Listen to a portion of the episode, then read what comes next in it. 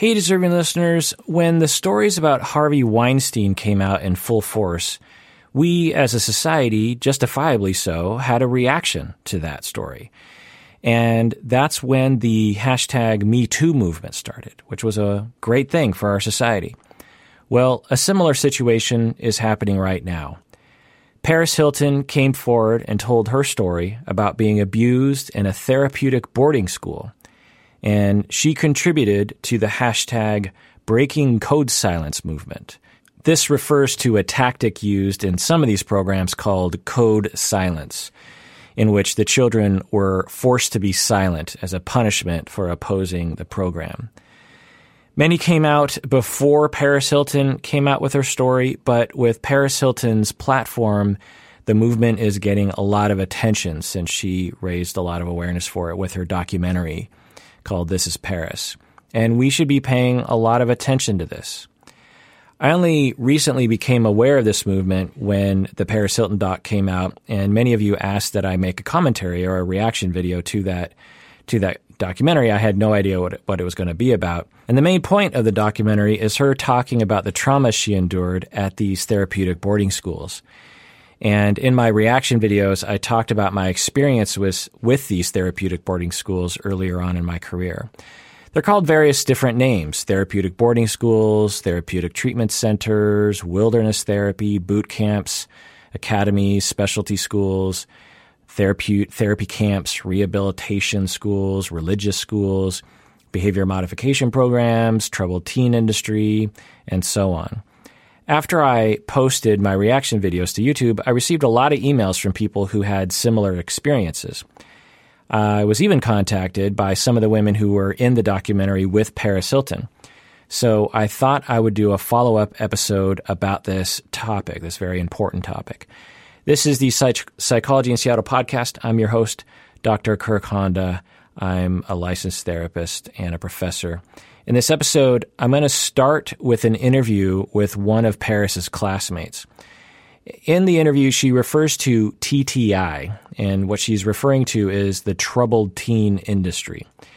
And after we listen to the interview, which is, I don't know, 45 minutes long or something, I'm going to read some emails from some other survivors, and I'm going to read an email from a therapist who used to work in one of these programs and provide some commentary on those emails. Let's get to the interview with Kate Smith. So, Kate, what would you like to share with the listeners regarding your story? My goal is to bring awareness to professionals in the mental health community of the trauma that TTI survivors have. When a TTI survivor is looking for help, there's a lack of understanding. I've run into that right. when I've gone out and looked for help in, in a therapist or a psychiatrist or whatnot. Tried to explain my story and, and they don't know what I'm talking about. They've never heard of it. I've actually been told by three different therapists that they can't even take me because they aren't qualified. So, you personally, as an adult, after mm-hmm having survived the troubled teen industry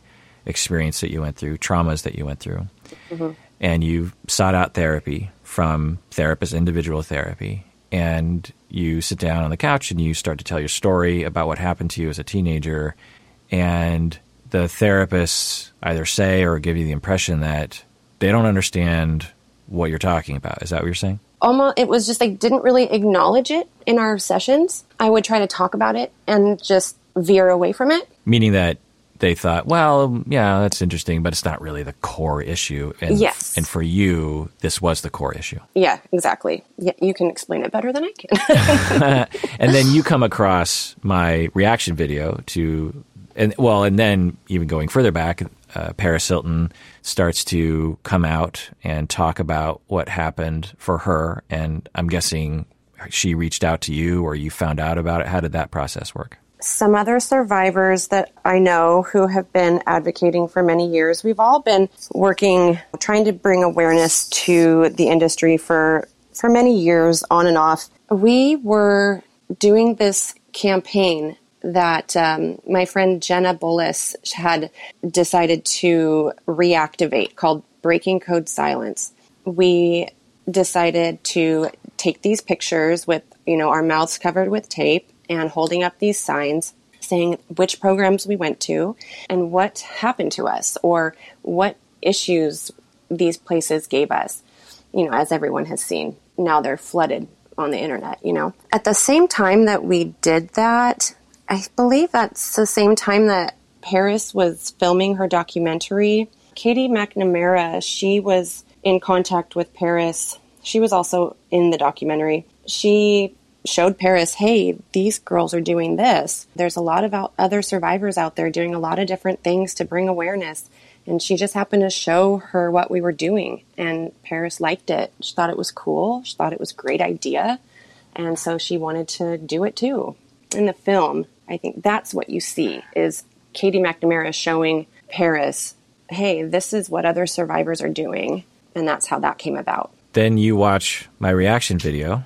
Mm-hmm. Well, you know, I thought, I wonder what this guy could do to bring awareness to the to the mental health industry. You know, I know enough about these these camps, and they're varied. Uh, the camps that I had worked, that I'd seen in mm-hmm. operation with the clients that I worked with, uh, ranged from a small little house in Texas with five kids and a pastor that runs it, ranging to large organizations in Utah that have dozens, if not, I don't know, I don't know how many kids, but lots and lots of kids, just revolving door, like the Walmart of the troubled teen industry, or the you know these these homes, and lots of different types of behaviors, or lots of different reports as well. Some kids would come back and say, you know, I kind of liked it. And other kids come back would say that they absolutely hated it and that they were traumatized by it. So, what would you like for therapists to know? No matter what a child says when they come out,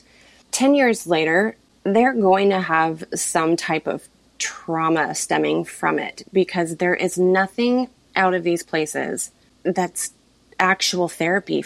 If a child comes out of there saying, Oh, yeah, it was pretty great, I would say that they're brainwashed and give them a few years and they'll come out of their fog at some point and realize that they have some issues. They're they were trauma they're traumatized at some point because that's not therapy, and anyone can tell you that's not therapy, right? Attack therapy isn't isn't good for you. Right. I, I'm, I mean, I'm not entirely sure what you're referring to when you say attack therapy, but I, Mm-hmm. I know I know what I've seen, which is that I would not call it therapy. right. One. And, See? and, and two, it, it's essentially behavior modification. They're they're trying to alter behavior. And their tactics include essentially punishment and scare tactics to shape behavior. So if a, if a child talks back a lot, for example, they they will say, okay, we want to stop that behavior, and what we're going to do is we're going to intimidate the child. We're going to threaten the child with putting them in the hole, like you saw in the documentary, uh, with the Paris Hilton documentary. Mm-hmm. We will take away food. We'll take away their bed and blanket. We will ridicule them. We'll literally beat them. And this is all an attempt to shape behavior. Right. As I said in my reaction video, that that'll work, but at what cost? It because eventually kids will give in usually because they're so terrified and so traumatized that they'll give in. But the cost is that you're traumatizing the child and also, the child learns that they can't really trust anybody. They can't trust their parents for having put them in this thing. They can't trust the individuals there. They can't trust clinicians because a lot of times there are clinicians who are employed in these facilities. So, those kinds of techniques are sometimes employed and were talked about in the Paris Hilton documentary. Is, is that what you're talking about when you're talking about attack therapy? Yeah, exactly. Um, and for instance, where I went at Tranquility Bay in Jamaica, attack therapy was the only type of therapy that we had. A girl, she had an eating disorder and she was going through a period of time where she wouldn't wasn't eating. The therapist said, "Well, girls, what should we do?" The group came up with, "Let's get some butcher paper and let's trace her naked body or not naked, but like, you know, just with her underwear on make her fill it up with all the things that she hates about herself and while everyone's screaming at her all of her issues that that we knew like you know your dad hates you and I mean, it's, it's terrible. Yeah, I mean, there's traumatizing. Yeah, yeah. I mean, it's the direct opposite of therapy. It's interesting that they called it therapy because it's not resembling any sort of therapy technique that I've ever heard of. Well, um, it sounds like just flat out abuse. Right. And that's why I feel like it's so hard for survivors to reach out and ha- get help because we were told that that was what therapy was. And so we're scared of it. It just makes me really sad.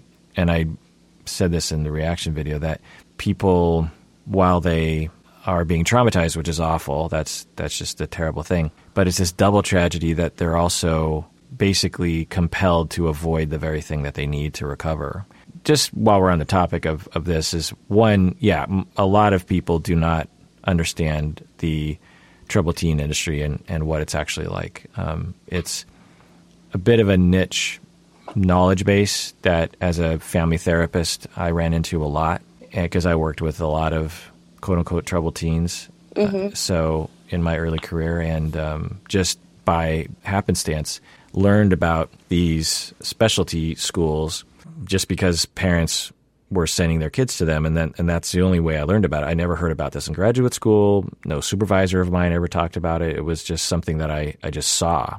My first experience, once I was picked up by the transporters who you know came into my room in the middle of the night, and there was three of them, took me away.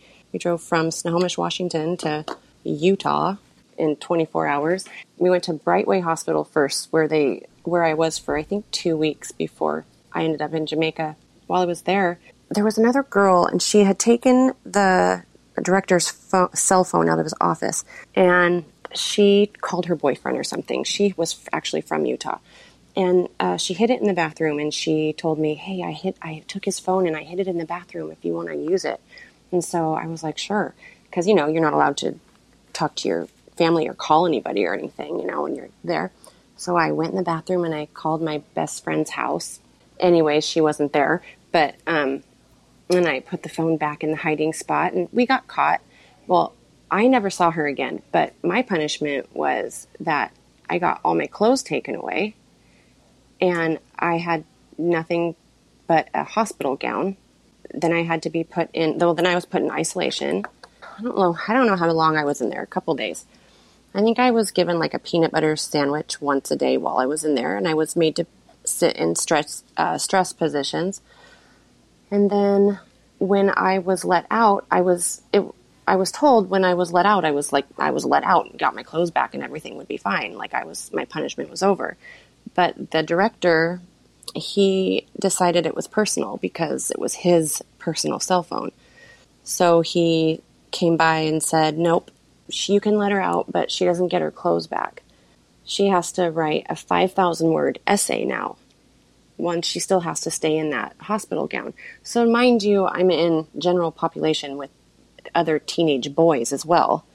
And I have nothing, like nothing, nothing else on but a hospital gown. I'm in another, not, not the regular little classroom, but like another little room at a little desk with my hospital gown I have to write this 5,000 word essay about what I did with this young male. I don't, he was, he couldn't have been much older than like 18. He, he had to have been like a, a graduate himself, screaming at me in my face the whole time, telling me like I was a whore and a slut and this and that and all, you know, that was, that was like my first taste of what the next year of my life was going to be like. So they have an employee who is hired to scream at particular students verbally abusive, aggressive things. Is that what you're saying? That's what he was doing to me. I guess he was he was kind of my watchdog, so to say. He wow. he followed me around the whole time. So they have this guy that it's like, okay, we want you to watch her, and we want you, and it's okay, or maybe even a directive to berate her to mm-hmm. punish her for you know using the cell phone. Yeah. That is upsetting.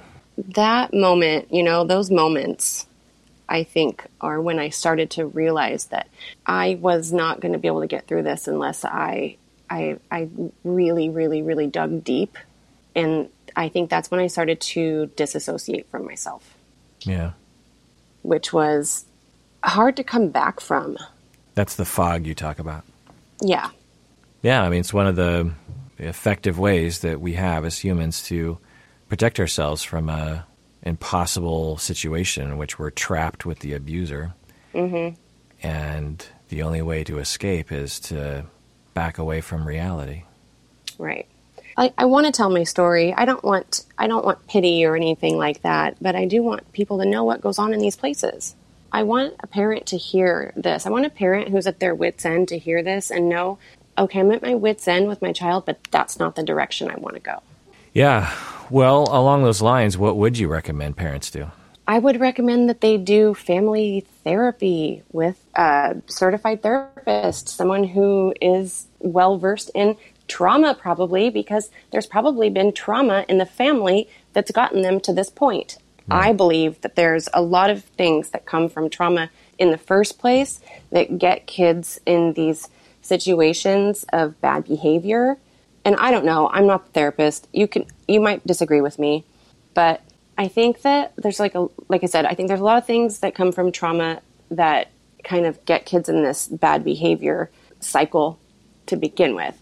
And then the parents don't know what to do.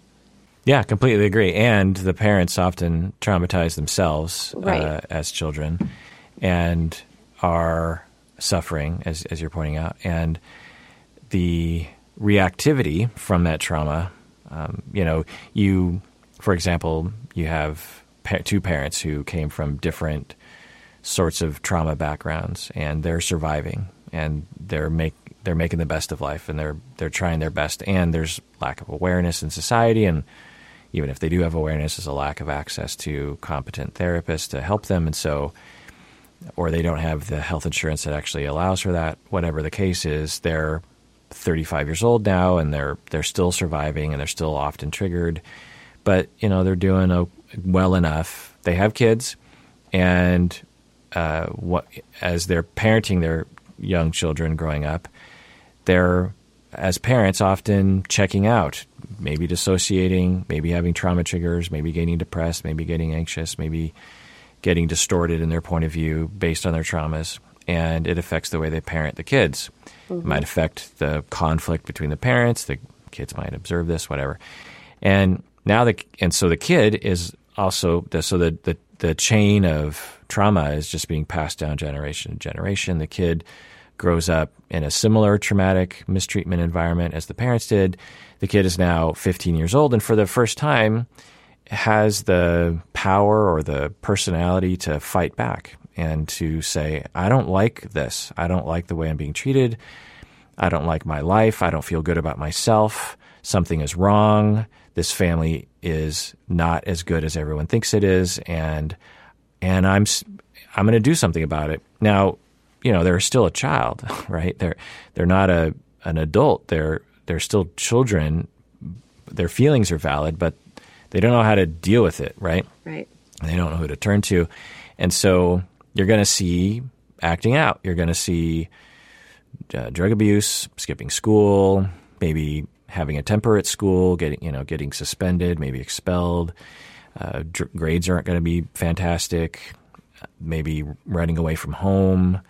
Maybe some petty crime, shoplifting, uh, marijuana use, alcohol use, maybe some sexual activity. And the narrative in society often is, oh, look at that bad kid. They just need to be told what to do. They, you know, they need structure. They need someone to be consistent with the rules.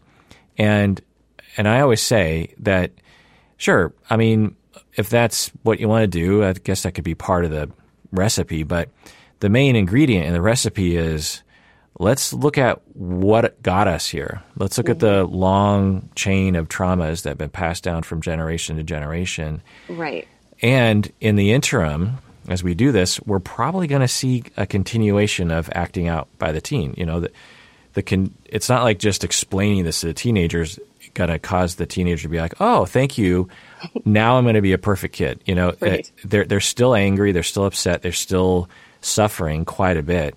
Um, you know, I I can remember sessions with some teenagers where I finally got them to trust me enough, and they would have a lot of you know problematic behaviors, and I would realize through you know repeated experience that some of these, all of the kids really, but only some of them open up and tell me about how much suffering they were experiencing on a minute by minute basis. You know, t- everyone understands that teenage life on a good day is suffering. Mm-hmm. Uh, imagine if you're uh, you've never had a safe relationship. You've never been able to just you know relax relationally and and trust other people and and love yourself and and have that space you know yeah and mm-hmm. and and so you know you're you're gonna have some unbridled emotion and behaviors about that and then because this cultural notion of like well they just need structure then these specialty programs specialty schools crop up to fill that market you know because there's a cultural understanding that creates a market, you know, similar to we tell women that they can't look a certain way, that they have to look a certain way. Well, when we do that to people, these terrible notions that we tell people, then a market will emerge to say, hey, you know, if you hate your body, I know how to fix your body, and, and you can you know go under the knife, and we'll fix you. Mm-hmm. Um, you know, markets will always crop up to meet any sort of need, whether it's misguided or not. And so that's where these specialty schools come around and they're they're doing exactly what the culture wants them to do, which is these kids need to be told what's up. These kids need to be put in their place. Yeah, these kids need to be um, you know given consistent rules, and eventually they'll like a horse they'll be broken and mm-hmm. they'll they'll be good after that. You know they'll be good kids after that, and it, it's just a false, unscientific notion, and and and it's just perpetuating, piling on the abuse on an already abused person. You are so right. Not to mention, I don't know if you know a lot about the um, seminars and things that we went through. No. At the schools, the WASP schools specifically had these very intense, some you know, three day seminars that came through monthly. We had to graduate this uh, set these sessions of seminars to be able to like move up in the program. And they were very they were shrouded in secrecy and they were extremely psychologically just effed i can't like there's no other way to explain it now now we know they were based on cult practices all the way back to straight incorporated extremely extremely extremely just messed up and you went you went through that yeah so I'm guessing if it is like a cult, it is trying to strip the identity of the individuals. Does, was that involved in it? Yeah. And also trying to, uh, through influence, through charisma, trying to get the followers to follow. Was that part of it? Yeah, pretty much. And then also just exhausting us, exhausting us, pushing us to our limits and then once we all kind of break and explode like then like love us and oh you know like we're saving you we're your saviors kind of like that you know right does that make sense oh yeah i mean it yeah it's a tried and true cult practice that is done by all sorts of organizations it's uh, you tear the military we all understand boot camp you, you tear the person down you strip their identity and then you redefine their identity for them. Um, mm-hmm. you, you, tell them uh, that this is who you are now. You are now a wonderful person as long as you're following me, and and now the the pain will stop because mm-hmm. you're now f- fully physically and mentally in the palm of my hand. Which, and if you don't do that, then there's going to be bad consequences. Um, and look at everyone else everyone else is in the palm of my hand, so you better be as well. Yeah, it, there was those were some pretty messed up things, and you had to you had to um, get through those seminars, or you couldn't you couldn't advance. So if you got kicked out of one, oh, there was hell to pay, and you didn't. It wasn't called kicked out. It it would be called oh, you chose out. Hmm. You chose out. So then right. it was all put back on you. Yeah. So like you could stand up and and say, "Hi, my name is Kate," and the the facilitator could just not like the way you said your name. She could say, it, there was one actual one woman who was a facilitator. The, the rest were men. Um, she she might say, mm, "I don't think you said your name with enough confidence. You're done."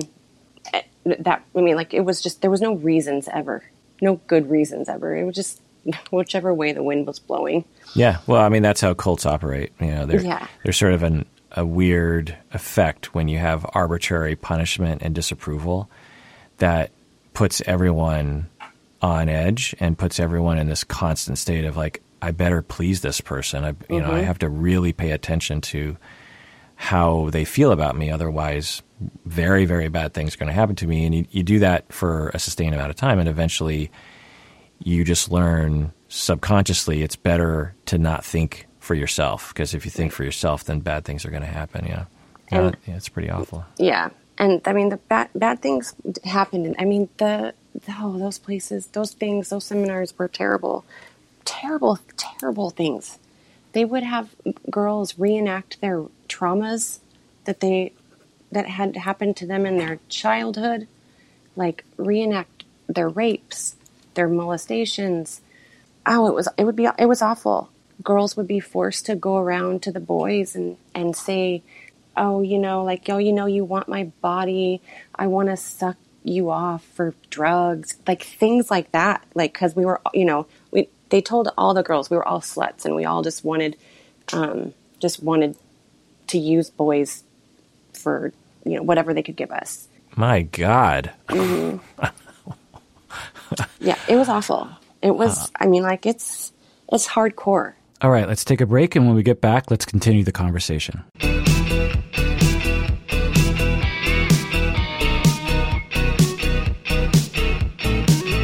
The reason why not every community has these sorts of schools is because most areas have laws that protect the rights of humans, including teenagers but some areas do not. Utah, I don't know all the laws, but Utah must have relaxed laws about child Yeah. rights because, so um, and and I was eerie as I was watching the Paris documentary because early on, as I was reacting, I was like, oh, I wonder if she's talking about, uh, you know, uh, these sorts of schools that that I worked with back in the day, and I and I started talking about Utah because, and I always thought that Utah was just the closest state that had these sorts of schools. But then when I heard Paris Hilton being in New York was dragged to Utah as well, I was like, oh, maybe Utah is like one of the only places in the United States that has these kinds of relaxed laws. And then you have Mexico, and then you mentioned Samoa Mm-hmm. uh, s- and Jamaica,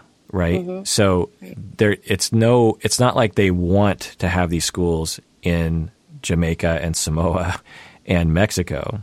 They just have to because if they operated within your local area, they would be breaking the law. And so mm-hmm. we have laws for reasons.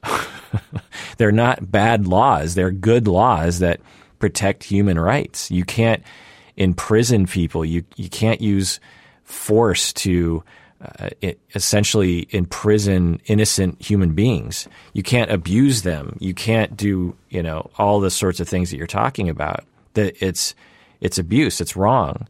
And when you operate in these other jurisdictions, then they're free to do whatever they want to because the laws aren't you know there or the regulation isn't there Right. or the enforcement isn't there or whatever.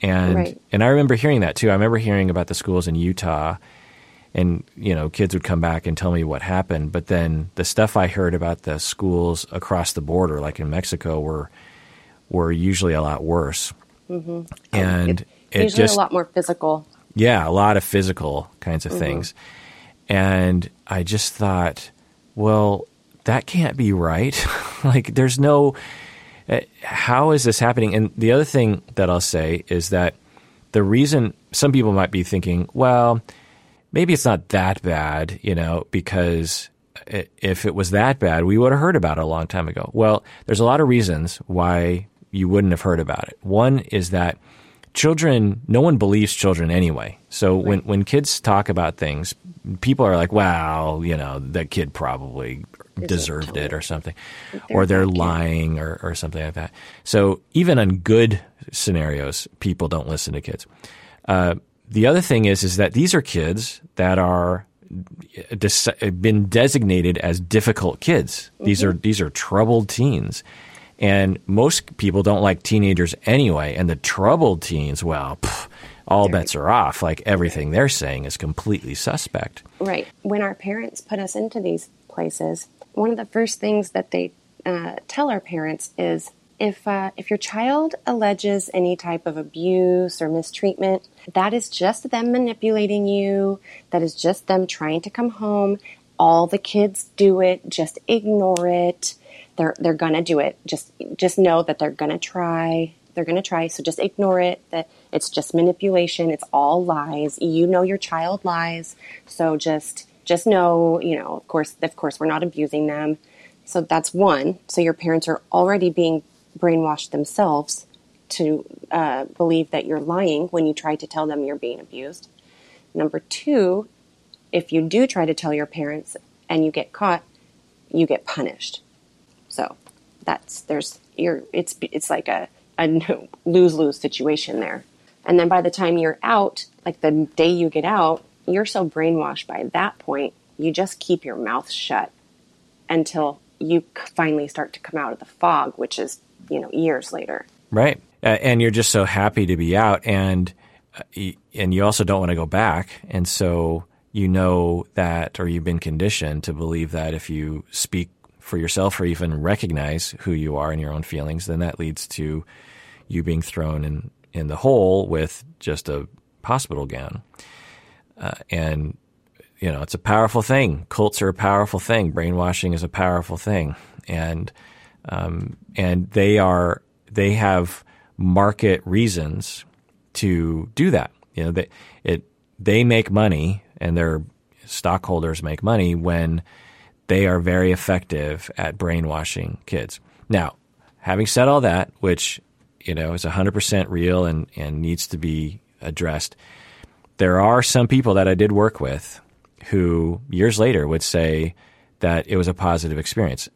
Maybe not the WASP schools, you know, I, I don't I don't know, but like I remember this one kid went to this uh, like the one I described. It was like a small Texas uh, boarding school, and there weren't any of those tactics, from what I understand.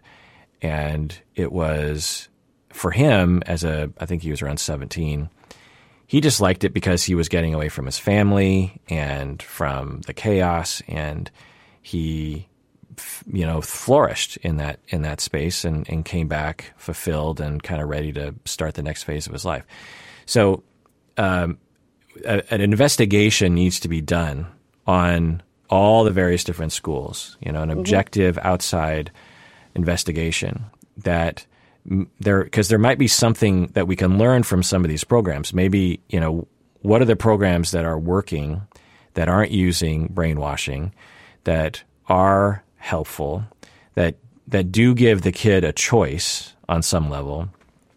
Um, what can be done there, and what are the schools that are obviously problematic, and and what do we need to do? That the other reason why you might not have heard about it, people, is that when people are abused, they don't want to talk about it because they're ashamed of themselves because we stigmatize it. We stigmatize victims of all kinds. And so when people come out, they, you know, they might have an inkling to talk about it, but they know that if they do speak out about it, someone's going to attack them. They're going to be like, well, it must have been your fault, or you must have asked for it, or you're confused, or something like that. And that's why Kate and others are brave and doing a public service by stepping forward and incurring that stigma for the greater good. Oh yeah, it, it. It's it's scary. It's, it is scary. But you know, I'm 40 years old. No one can call me a troubled teen anymore. I have my own my own teens now, and uh, I can tell you I can tell you for sure, I would never in a million years send them away, no matter what. Yeah. If anything ever happens, we are going to deal with it all together as a family. I will do anything, anything I possibly can to fix, to help, to nurture, to support to, you know, push them along into adulthood. Never, never, never. Never send them away. Never make them someone else's problem. Yeah. And as a family therapist that worked with a lot of troubled teens, so to speak, for, I don't know, the first 10 years of my career, I'll tell you that, you know, 99.9% of the families I worked with couldn't afford to send kids to these schools. So uh, we had to make do with doing things other than that. Um, or they didn't want to send the kids to the school or whatever. But cool.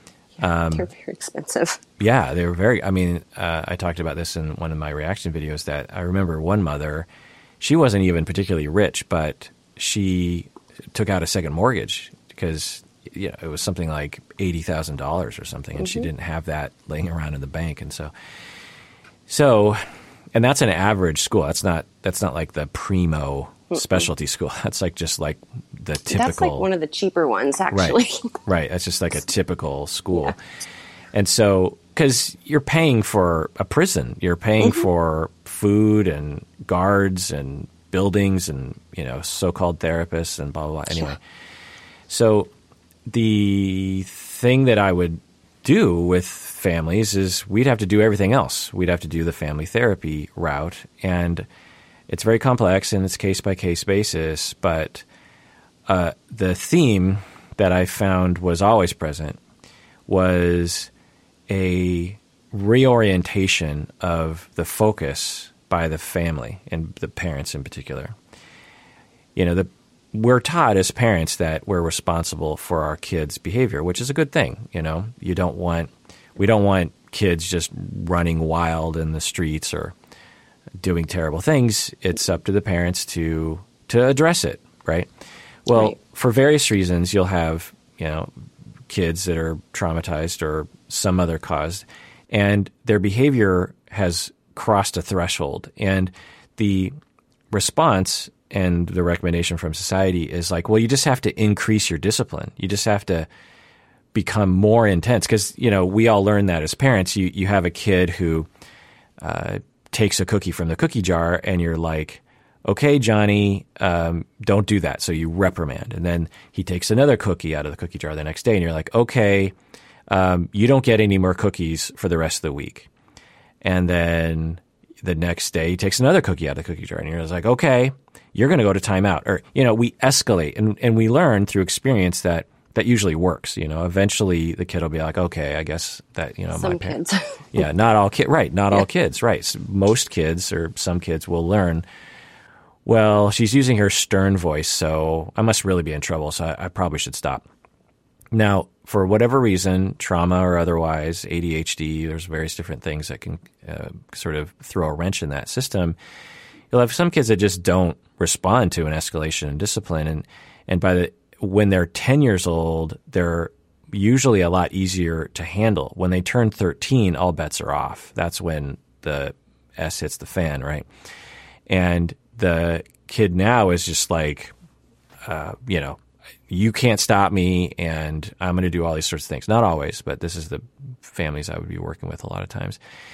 And the recommendation from a, sometimes from a lot of therapists is like, well, you just got to increase your discipline. You just got to you know, take the door off of their room and take away all their things and yeah. ground no. them forever and uh, never buy them another present for for Christmas or you know th- these and I would watch this fail over and over and over again and so I would uh, work with the parents with look I'm on your side I I agree that your kid is exhibiting extremely problematic behavior. They're smoking pot in the middle of school. They're smoking pot. They stole three cars in a week. They uh, are threatening to kill you in the middle of the night. These are these are bad behaviors. I'm I'm hundred percent going to validate your concern, your feelings. It's good that you're concerned. What do we do about it, though? Is the question because the key to all families and all child development is that the child believes that you love them, that the child believes and knows that they can trust you. You know, when all bets are off, the child knows, well, I know my mom and dad love me.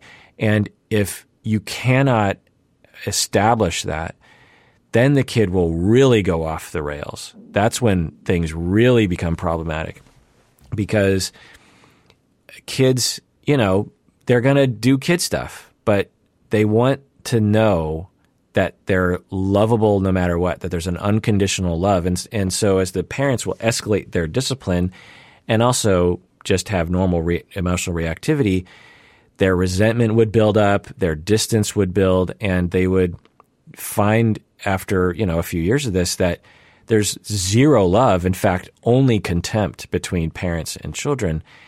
And so I would try to orient the family more towards the bond in spite of the bad behavior. It's like, you know, we need a baseline foundation of love and, and bond.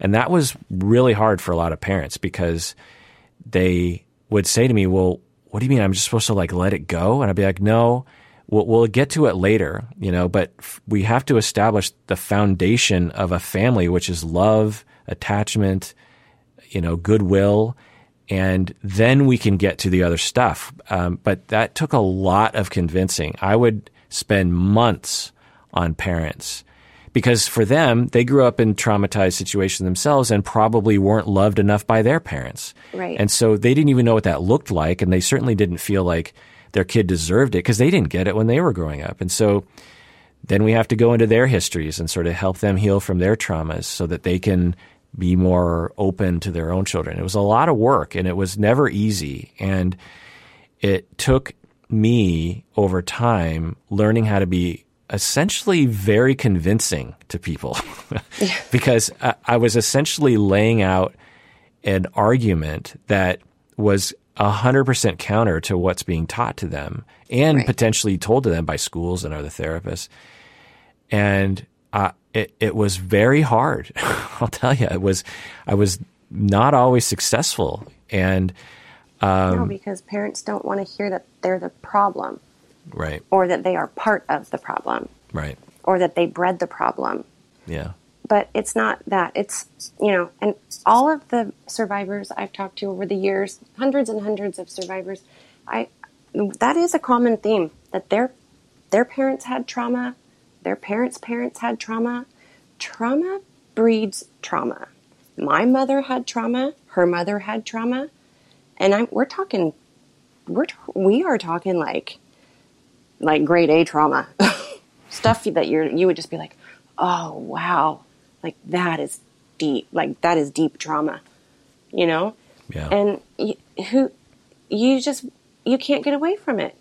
Like no wonder, no wonder I was out running around town, you know, every single day after school not doing my homework, running around with boys, or, you know, running around with my girlfriends and smoking pot and whatever I was doing, you know. And I was from a nice family. My parents were very nice, well respected people. They both worked nice jobs. My we had money, you know. Nothing I didn't want for anything, but man, I wanted for love and attention because they both had so much trauma in their own past that they just didn't have enough like love to give me, you know? So I think that was what made me go a little sideways as a teenager. And so you're you're right on the money. You are right on the money. These schools are not the answer. They are not the answer. Loving your kids more is the answer. Yeah, and to lay out uh, the common thing that I would see with teens, because you look at the behavior, and because you know teens come across often like they don't care anyway, because they care so much that they're so scared of that vulnerability that they try to act like they don't care. But Oh, yeah. you know, teenagers deeply, deeply care about their parents and their families, and you know being accepted, and but they're so terrified of that, particularly if they've been traumatized, that they try to act like they're not, and so you know they're 15 years old and uh, terribly insecure but acting like they're not terribly dependent trying to act like they're not and they're at school and they feel terrible about themselves they might have a, a history with a couple other kids in the class they might have a history negatively with the teacher and they don't know who to turn to and they don't even know their own emotions because they were never given a chance to think about it. They don't trust other human beings because no one's ever really been there for them. And so they're just a ball of suffering and distress sitting in class, whereas the kid right next to them doesn't have any of that distress. And so you're 15 years old and you're just like, you have nowhere to turn. Uh, you, you're, you're, dis- you're in distress and you don't trust other people. You don't even know what's going on with you. You're just looking for something to distract yourself. Well, there's a lot of things that are very distracting. Um, marijuana, one will distract because the whole procedure of sort of scoring it and you know figuring out a place to smoke it, but also the substance will sometimes numb feelings and make mm-hmm. the distress go away. Uh, sex will numb it. Alcohol will numb it. Uh, skipping school so that because you know to be distressed you know all of us understand this that if you're in a bad mood or you're sick doing going to work or going to school is double problem right it's like not only do you feel miserable but now you are in a place you don't want to be you'd much rather if you're suffering physically or emotionally you'd much rather be in sort of the best case scenario well school is not best case scenario hanging out with your friends behind the dumpster is the best case scenario. That's a that's a relaxing, safe place, you know. So right. you're sitting there in class and you're suffering, and and when you get caught and you're in trouble and you're pulled into the vice principal's office and your parents are called and they's like, why did you do that? You don't say, oh, well, I have trauma and mom and dad, you have trauma too. And so, you know, I, I'm just looking for some way to get through my day and I'm really sorry I did it. I just, I just don't know what else to do because I'm I'm a kid and I'm you know kids don't say that right. They say because I wanted to, you asshole. That's right. what they say. Because you're a terrible parent. Because this school is bullshit. That's what they say. But as a therapist, you have to be able to see through that, and you have to be able to know that there's there's a reason for all that, and when you get called into these families, you have to help everyone understand that. And that was a lot of my job, honestly, was uh, I would say, I don't know, a good 5 10% of the work that I did with families was actually therapizing the schools. Was I would go to the schools and I'd be like, okay, so let me help you understand where that behavior is coming from. And they would appreciate it. They'd be like, oh, that makes a lot of sense, you know, because it's so tempting to just say this is a bad person. This mm-hmm. child is a bad child. You know, it's yeah. very tempting to do that. And I get it because it's very frustrating. You feel like a failure as a parent or a teacher because you're trying and it's not working. And so it's terrifying to think, wait, is this my fault? Is this some sort of deficiency for me? Well, how about we all just decide this is a bad child? This is just a bad kid. You know, that that'll relinquish us, you know, that'll save us all. And the kid will agree, yeah, I am a bad person, you know? And and so that's what I would see. And it didn't make it easy to deal with as a therapist because it wasn't like I was not a victim of the child's abuse sometimes, but yeah. uh, but th- this was the perspective that when I did see success, this is what was the beginning of the success. It wasn't the full story because there were a lot of things you had to do after that, but that the attitude of understanding where it comes from, conceptualizing, believing, understanding that the child is suffering way more than the other kids are, and they have no other way of dealing with it. Um, understanding that, building the bond, um, just trying to just lower the distress for the child. That was the beginning of what would work for them but there's so few people out there that understand that, and frankly, you know, uh, only a percentage of family therapists even understand that. Well, hopefully more start to understand that uh, because hopefully a lot of these places get shut down. Is that your hope? Yeah. Is that going to happen? Right now, there's a petition uh, on uh, change.org that you can sign to um, hopefully shut down uh, the Provo Canyon School, the one that was in the documentary of This is Paris. That is a large, that is one of the large, that's one of the big players. Provo Canyon School, one of the big players in the TTI. The belief is if we can get Provo shut down, it will start a domino effect. We can start getting some others, you know, shut down. It'll kind of just I would also say, and maybe y'all are thinking about this as well, is that the laws have to be changed. There's a lot of legislative work going on in the background as well. It's really difficult. It's been, I mean, t- years and years, 20 years, it's been, we've been, you know, survivors have been trying to get the laws changed. Um, you know, we get shut down quite a bit because it's a lot of good old boys playing the game as well. And well, money's involved, right? Yeah, and multi-billion dollar industry. Right. But given the awareness that is that Paris Hilton is helping with, uh, maybe y'all will get it done this time. I hope so. You know, we've never had a platform this big to shout from, so hopefully we're we're in it for the long game. So, you know, we're not going to give up.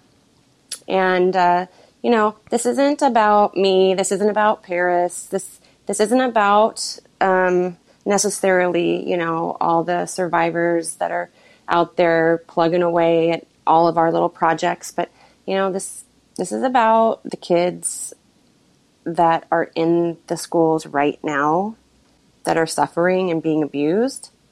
When when I say that, I mean the petition to get the school shut down, because that's what's happening. The you know, there's children in the school right now being abused. Right. So, yeah, go to change.org and sign that posi- that petition. Shut down the abusive Provo Canyon School. Currently, there's about 80,000 that have signed, and they, they want to get to 150,000 people. So, shut down the abusive Provo Canyon School at change.org. All right, Kate. Well, thanks for coming on the podcast. Yes, thank you for having me. Thanks for doing your part to raise awareness for this. Uh, it's definitely something that I have been thinking about for a long time. I, you know, this documentary and you have you know increased my awareness because up until watching the documentary and talking to you, I just had my own my own anecdotes, my own experience with the kids and the families, which was limited. And I thought, well, maybe I just had a bad sort of batch there. But to hear all the stories, you're just like, whoa! I was just seeing the tip of the iceberg with the kids that I was working with, and we we definitely need to change this. Um, it's it's on its face unethical to treat any yeah. human being this way, and it's obvious. And right. as an addition, and that I would hope that people here is we don't want to take away a tool without providing a good tool, which is competent wraparound services with a competent family therapist. Right. I wanted to say that uh, it's not just parents sending their kids to these facilities. Washington state actually sends foster youth and at risk youth out of state to unlicensed facilities under IEPs, juvenile justice alternatives, and foster care, all paid for by uh, taxpayers. Wow. Mm-hmm. Well, thanks for coming on the podcast, Kate. Let's take a break, and when we get back, I'm going to read some emails from listeners.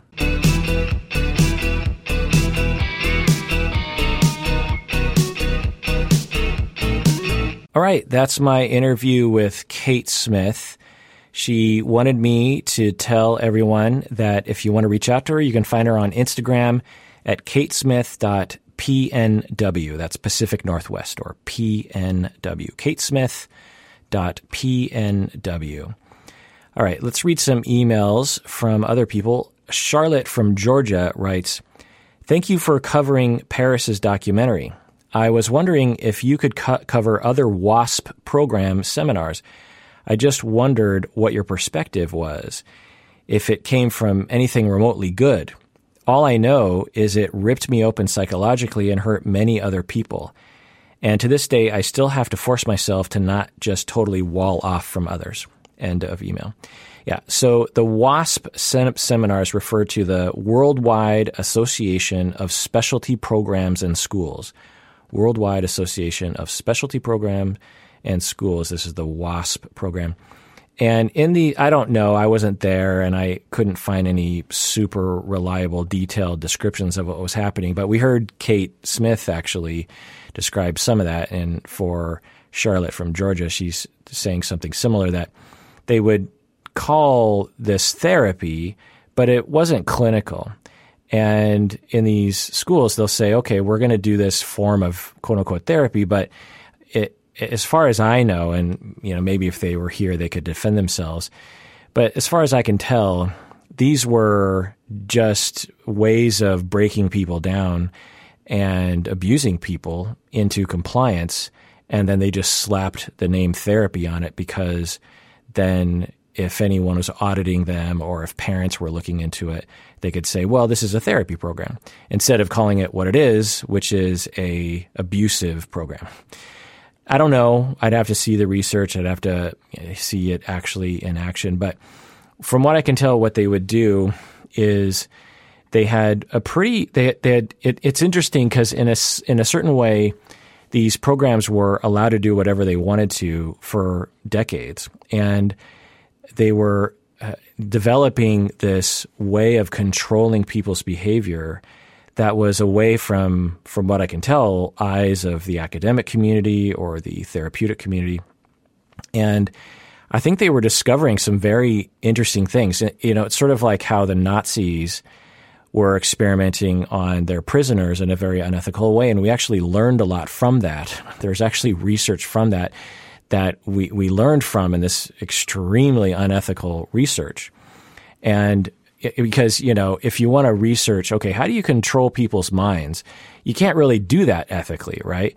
So uh, these programs have been essentially learning how to do that uh, away from any kind of scrutiny. And from what I can tell, they developed and this is only based on limited information, they developed essentially a program of cult brainwashing of people, a way of breaking people down in their identities. You know, Kate actually talked a little bit about that as well. And now Charlotte is talking about it as well, how she's saying it ripped me open psychologically. And to this day, she has, she has to force herself to not totally wall off from others. And, you know, this is very concerning, right? That we have these programs that uh, could be using some of these tactics. Now, I suspect that many of these programs are not using these tactics or are uh, using you know, good tactics, if we will.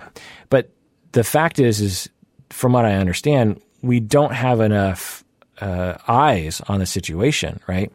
Because it's there's not enough awareness about what's going on over there. Anyway, let's read another email here from Elizabeth, and she was Elizabeth Martin in the film. This is another one of the women from the Paris Hilton documentary. I saw your reaction videos regarding Paris's documentary. Paris and I were in Provo Canyon together. I was very sick with anorexia. Paris and I had the same therapist. So we had group two times a week for at least two hours together. Paris was an amazingly kind and authentic teenager. Paris was super smart. I can absolutely corroborate her allegations of abuse that happened at the school. I'm okay now. I have five fantastic kids, a career, and a husband who is amazing. I still struggle with PTSD, but I do pretty well. One thing that these facilities do is is fail to address the family system that led to these issues and then often send girls right back to those situations. For me, when I disclosed sexual abuse at the school that I'd been through, the PhD therapist said that's how uh, that's how the person showed love. So I just want to read that sentence again because it's just awful. For me, when I dis- when I disclosed the sexual abuse I had been through, the PhD therapist said that's how that person showed love to you. These facilities also use seclusion and restraint punitively the medical neglect that occurred co- cost me my, a lot of kidney function and lung function. A few of the really insidious after effects of these places like Provo that are overlooked are the people often, you know, the kids often develop a fear of therapy and psychiatrists, and the abusive practices in these schools leave us as easy pickings for abusive partners in the future. I used what happened to me as motivation to be successful. Being an attorney who specializes in child victim advocacy seems to be one way I could help prevent other kids from going through what we did. While there, Paris was the mother hen to the younger kids. She truly is a great person. Paris has a lot of depth to her. Depth to her. I'm really happy others will see that now. End of email. So yeah, I mean, I, I don't have much to say other than the words speak for themselves there. All right, going on to another email here from Jillian. She writes, and by the way, I, I have permission to read all these emails, and I asked them explicitly if they wanted to remain anonymous, and none of them did. They just said, "Oh, I, I want I want my name to be out there because I want to stand proud and tall." Jillian says, "Hi, Dr. Kirk. I was watching your recent podcast." on the Paris Hilton documentary, where you talked about wilderness therapy in boarding schools. I went to both wilderness and therapeutic boarding schools as well. My, my older sister also went to residential treatment. Me and my sister had very different outcomes from these boarding schools. My experience in wilderness was really good for me. My sister is bipolar and struggled with drug addiction and abusive relationships, so I think her time in treatment mostly just kept her sober for a couple years. When she came back, she pretty much went back to everything that had gotten her sent away and eventually was doing even worse than before. She definitely resents our parents for sending her there. The wilderness program that I went to claims a pretty high success rate. However, the people I graduated with have varied a lot in their experiences after graduation, so it's really hard for me to believe those claims. End of email. All right, so for Jillian, she's saying for her sister, it was similar, I guess, to Paris and to Kate and Elizabeth and these other people about what they went through. But for Jillian, she's she's like, well, I went to one of these things, and you know, it's it's pretty good for me. I really I really enjoyed it. It, it was an opportunity for me to get some therapy or out into the wilderness, meet new people, change some perspectives, whatever. And yeah, I think that's important. That's an important part of this is that it's really program dependent. And uh, I, in the reaction videos that I made, I talked about how I had a supervisee who actually did this sort of work. I had a student, someone that I knew pretty well. He did this prior to becoming a therapist. In fact, I think he might have even became a therapist because he wanted to be a clinician at these at this wilderness school that he that he was in charge of actually.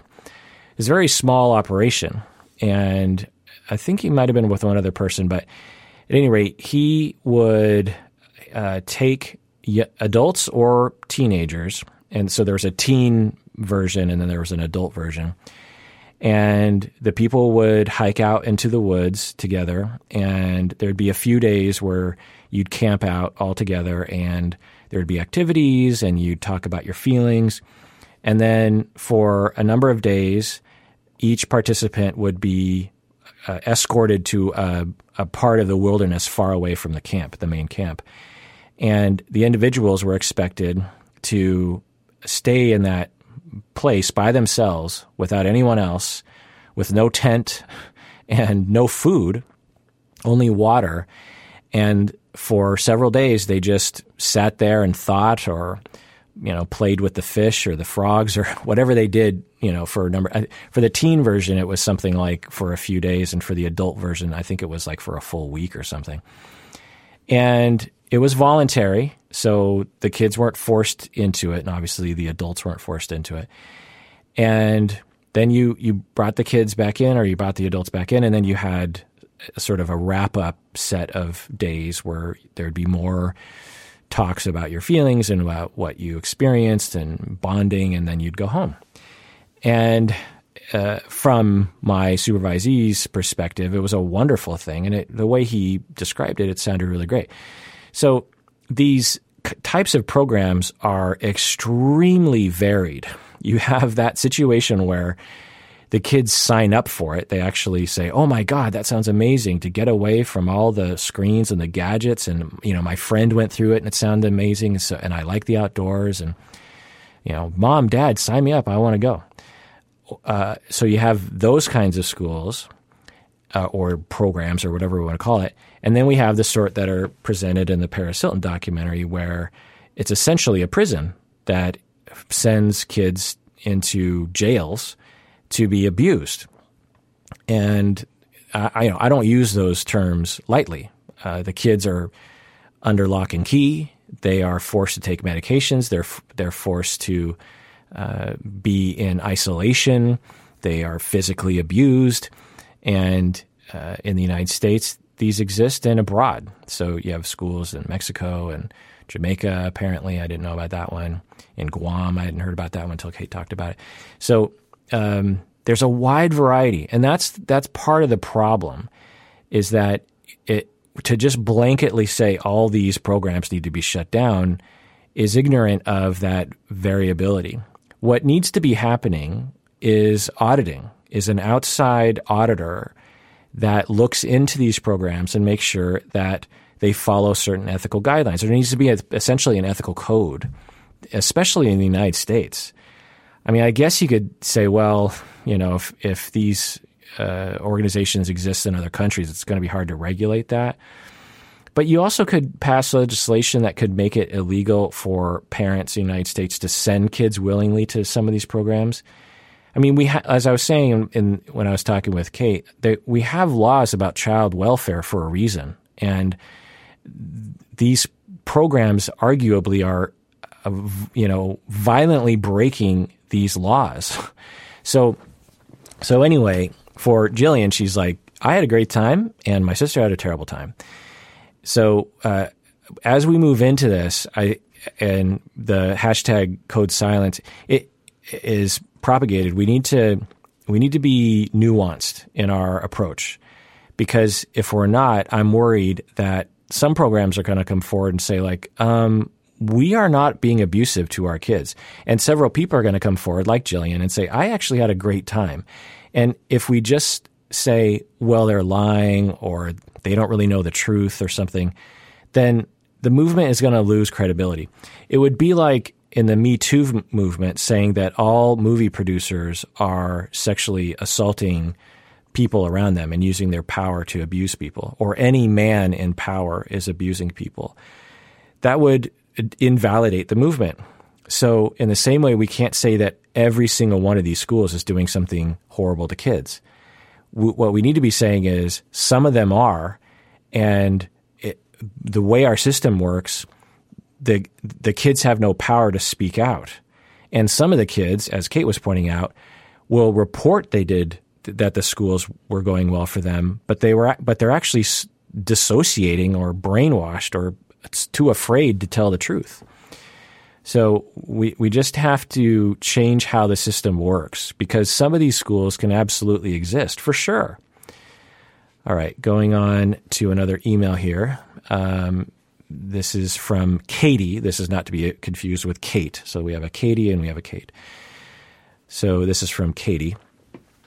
I watched your video responding to Paris Hilton's experience and your review of wilderness camps.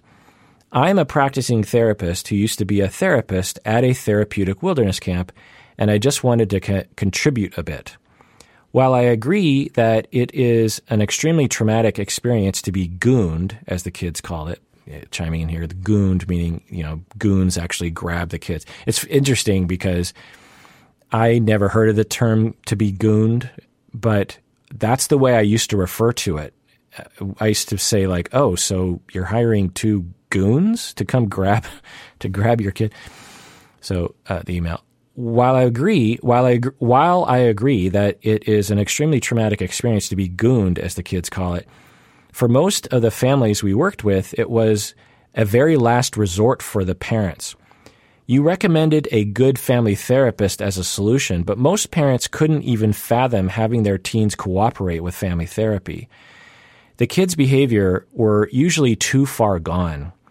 While I agree that trust and respect can be sure, uh, that trust and respect can for sure be broken because of the quote unquote imprisonment, as you put it, I found that the most beneficial aspects of the camps is that it's a slap in the face and a removal from their dysfunctional patterns that they're so entrenched in. It's a chance to slow life down and realize that their patterns weren't working. I did end up leaving that position at the wilderness camp. And a big part of my decision was the ethical dilemma about forcing teens into therapy. I'd like to know more about what ideas you have for these situations where kids are running away, actively suicidal, on drugs, severe oppositional defiant disorder, conduct disorder, etc., where it feels far too late for the family relationships uh, for family therapy to even be possible. End of email. Right. So essentially, Katie's saying, I used to be a therapist at one of these camps, and I don't think you understand how horrible some of these kids' behavior can be. You know, the kids are just completely out of control. And I find that, you know, it works because it's sort of like a slap in the face and, you know, a, a sort of a wake up call, if you will, a removal from their pattern, gives them a chance to sober up and that kind of thing. And that to, you know, to suggest that these people should just use family therapy is short sighted because a lot of these kids will refuse to go to family therapy. Okay. Yeah, 100%. I mean, my specialty, or you know, one of my specialties in my early career, I haven't worked with kids and teenagers, and I don't know directly in probably ten years or something. But in the first ten, I don't know, tw- ten to thirteen years of my career, I a, a good well, especially the first five years, I would say, first seven years. Let's just put it that way. I don't know why I'm being so micro about this, but so let's say the first seven years about half my clients were these troubled teens. So think about that like 40 hours a week and 20 of those hours week in week out was spent working with families that had teenagers like this. So it was very much a part of my life and a lot of people referred these people to me because one I became known for treating them and two because I was a young man myself. I was in my late 20s and I looked really young, and a lot of teenagers felt like they could relate to me or something, and a lot of parents thought that because a big concern for a lot of parents is well, we don't want some old fuddy duddy therapist because our teenage client isn't going to bond with them. What we want is a young therapist, and a lot of these clients were were boys, so I and there aren't a lot of male therapists. So anyway, I got a lot of these clients. And and a lot of them are Asian Americans too, by the way, uh, because I'm Asian American, and a lot of them are adopted because there's a lot of adopted Asian American teenagers who are having issues with their behavior. But anyway, so yeah, absolutely, I would see just completely out of control behavior. And aggressive, hostile behavior towards me. So it wasn't like I didn't experience the problems. I mean, it, believe me, I, I was ground zero and I did in home therapy too. So I, most of these clients I'm talking about, I went to the home and I would go to uh, court with them. I, I, would visit them in, in detention, you know, because a lot of these kids would have at risk youth petitions or CHINS petitions. I won't go into details on that, but they would be put in, in uh, detention for a couple weeks. And I would actually go into the prison essentially. I don't know the technical term for it, but I would go in there and I would visit these kids, and there were various different of these lockdown prisons for kids. There was the main one, which is on Capitol Hill, and there were other smaller ones. But anyway, I was intimate with the probation officers and the social workers and the parents and the judges and the lawyers. Like, you know, this was my bread and butter for a long time. And yeah, it's very, very difficult.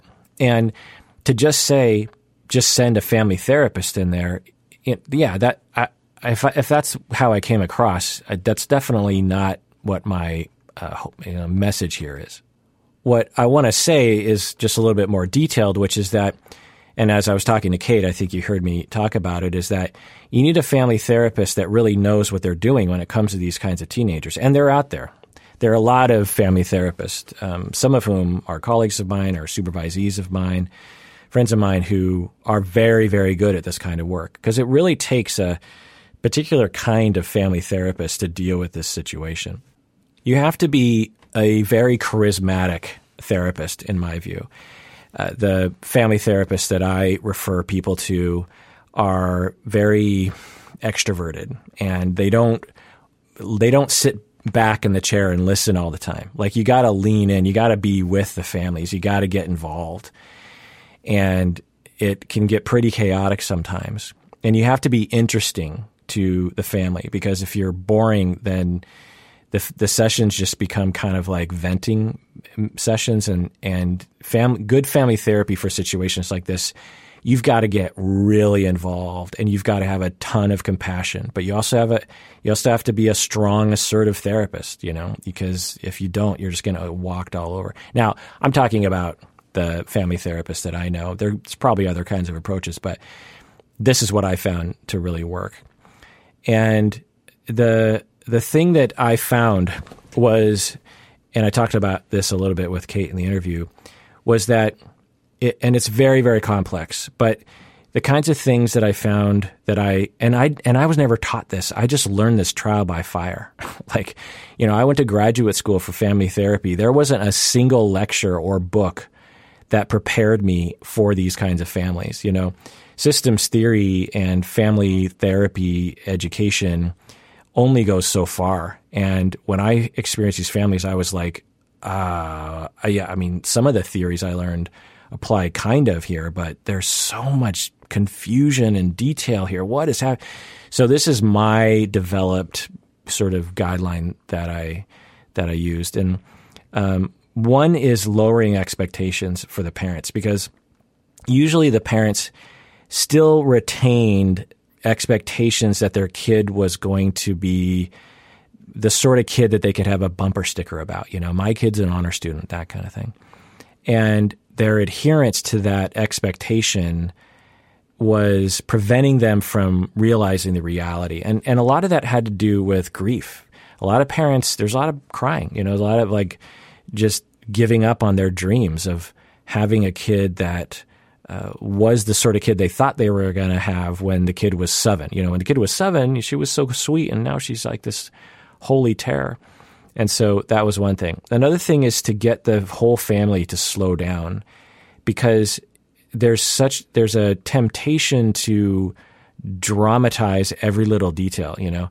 Her room is dirty and and they would just frantically try to address it right then and there. And I'd be like, okay, let's slow down. It's not an emergency. If if there's no blood or no risk of blood, and I would literally have to tell people that. I'd be like, is you know, her cleaning her room, is that going to lead to someone bleeding out and dying? Because if, if that, if not, then let's slow down. It's not an emergency. And like we were saying in the interview, a lot of these parents have been traumatized themselves. And a lot of these parents were single parents, by the way. Another thing that we worked on was trying to build a bond, trying to actually bring back some goodwill between the family members, sometimes, again, between the parents. Also, choosing battles. I would often have to lay out for the parents like if you if you go to war over every single th- expectation you have, you'll always be at war and your child will give up. Because if you fight about cleaning their room and getting good grades at school and making sure that they play a sport or that they, that they get a job that they don't wear what you call slutty clothing, that they don't smoke pot occasionally, that they are not sneaking onto their phone at night or you know if you fight about every little thing then there won't have there won't be any room for any kind of positivity between the two of you. And when there's no positivity your kid will give up because in order for your kid to be motivated and inspired to follow your rules, they have to love you. They have to like you.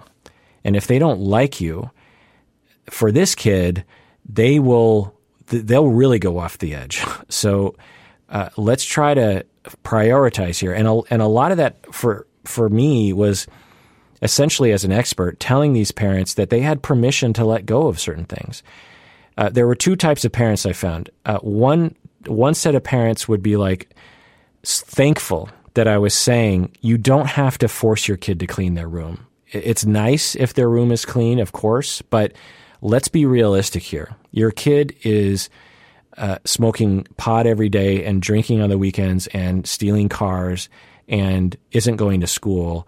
Uh, the fact that their room isn't clean is, let's just say, that's further down the list of priorities. And so half the parents would be like, "Thank you, Kirk, for." telling me that that was okay because I felt like I had to toe the line there because I felt like I was a bad parent if I didn't. The other 50% of parents would look at me like, that I was essentially just saying that I should, I should, I was telling them that they should let their kids do anything. That I was saying that they shouldn't have any rules for the kid. And that was not what I was saying. And so I usually had to really prove to them that I absolutely supported their value of rest- of um, limitations to the child's behavior and to you know encouraging responsibility for the child and all that kind of thing. But for some kids, they were for some parents they were just so rigid about these kinds of things, and it was it took a long time.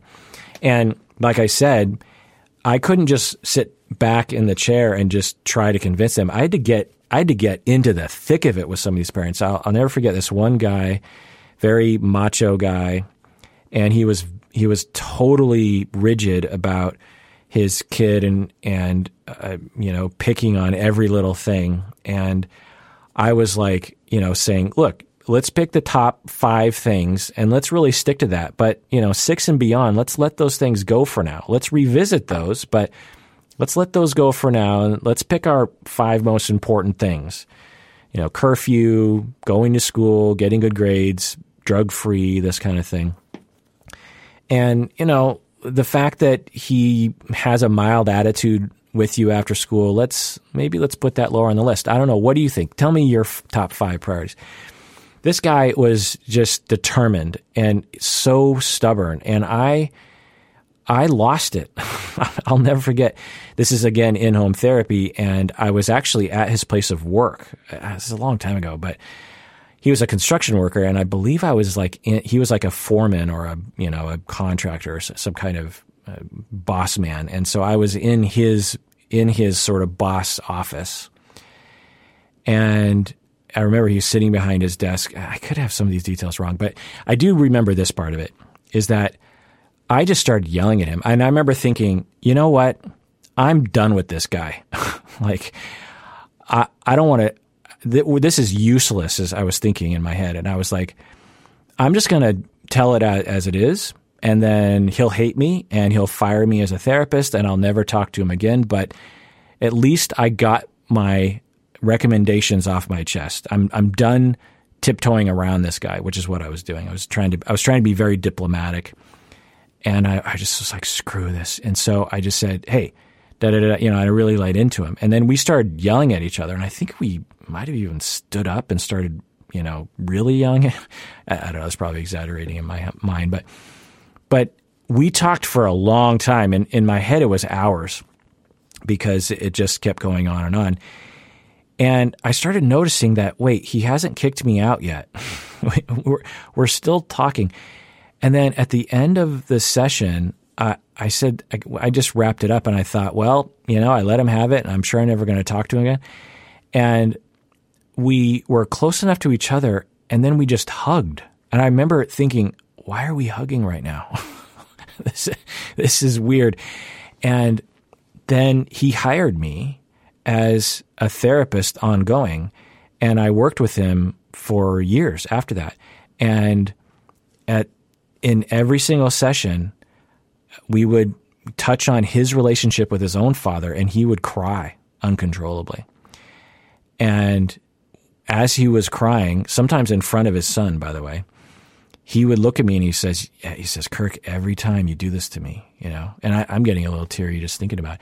you know, you just, every time, Kirk, you, you get to that soft spot and, you know, you, you bring this out in me. And, it was one of the most beautiful relationships I've ever had with a client. And the point is, is that I couldn't just lean back. You know, it, that's why I said it takes a very special kind of therapist, family therapist. Now, I'm not saying I'm special. I'm saying that there's a class of family therapists, uh, maybe most family therapists, uh, that can do this kind of work where you have a good approach, you can remain differentiated, you can remain professional, but you're very much leaning in and you're not just always asking people how they feel about things. Um, other things is to, as a family therapist, is to help everyone recover from their trauma, whether that's in family therapy or individual therapy. Other things are is having family sessions where the parents express their vulnerability. Like I was saying with that one guy, he he would cry in front of his son, And this was a huge deal to the family as a whole. The son, be, you know, his acting out decreased significantly as he saw his father crying in front of me. Now, that's not the only thing that needs to happen, but it it definitely can, depending on what the problem is in the family, it can definitely help. I mean, at the very least, it helps the kid go, "Oh, I guess my parents are suffering. I thought they were just out to get me, but I guess they're suffering a lot, and it, you know, it helps." And then you can bond and heal, and you know, so being having parents be vulnerable and getting to their vulnerability is, is a is an important part of it, uh, you know, and often that has to do with trauma recovery as well. Helping the child feel heard. A lot of these kids are walking around without anyone ever really listening to them, and when no one listens to you, you'll act out.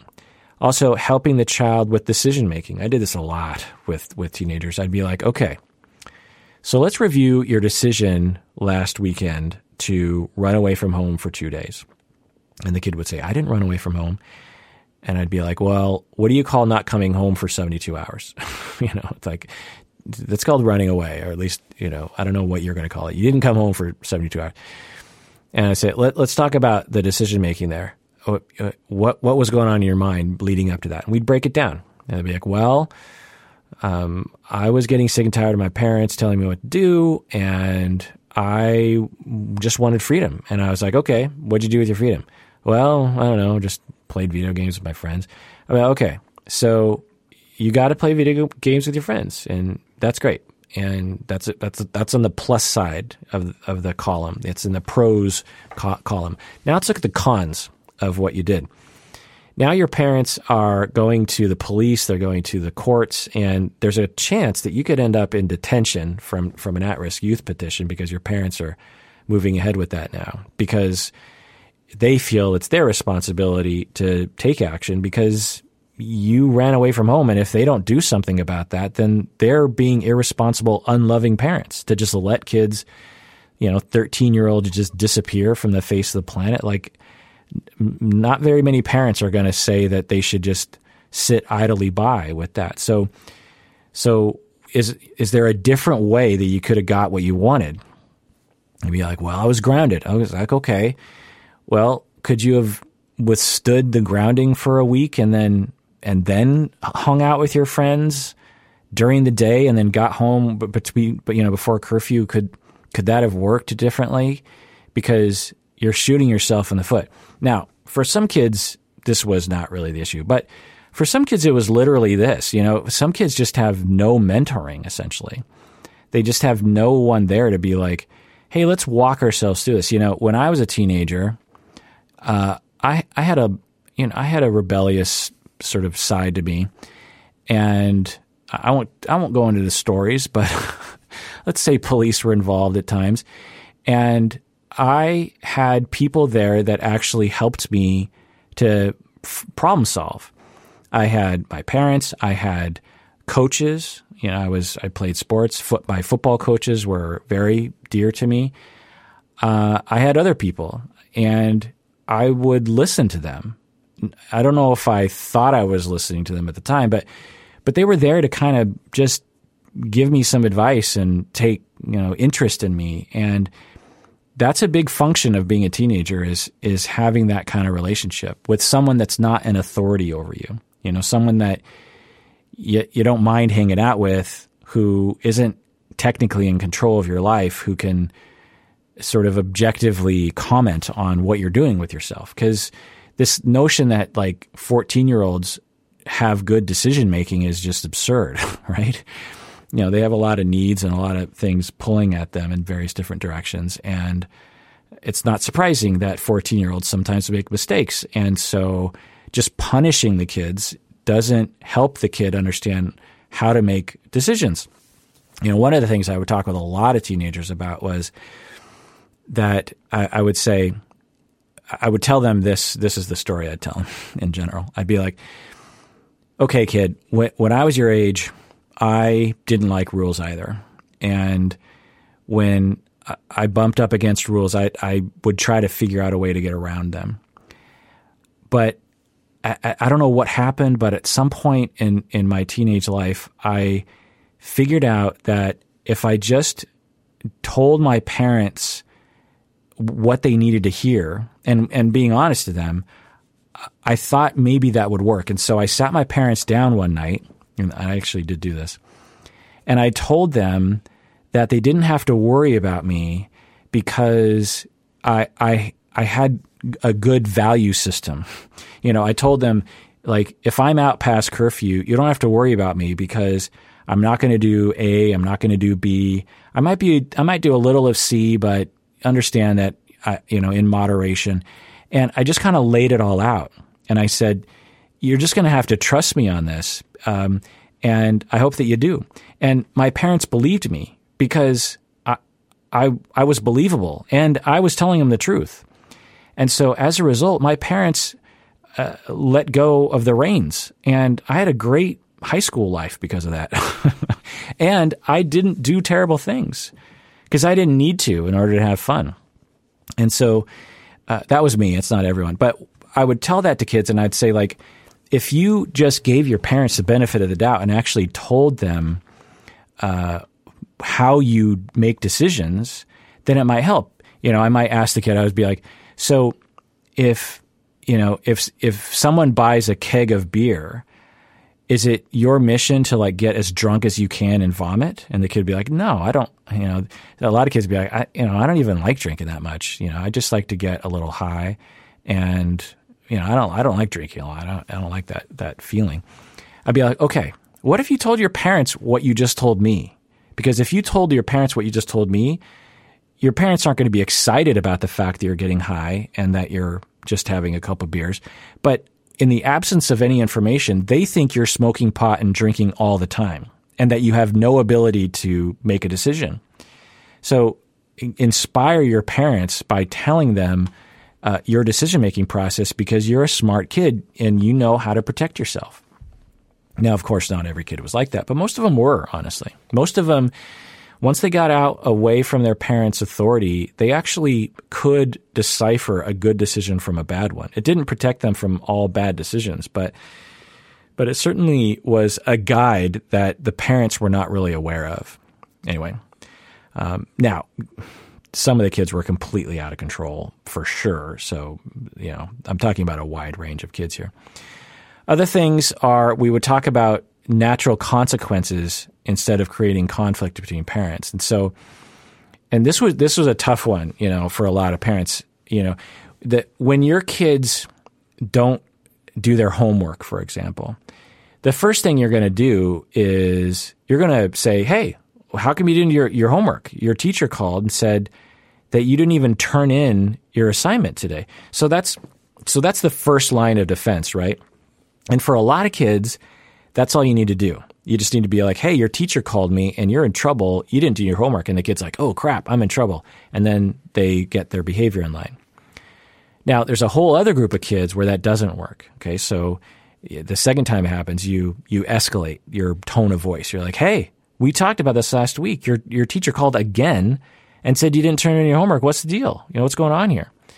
And, you know, some kids that'll work, but there's a percentage that even that second thing is not going to work for whatever reason. And, and so eventually this escalates into a constant level of monitoring and conflict between parents and kids. And then I would arrive and I'd be like, okay, let's evaluate this.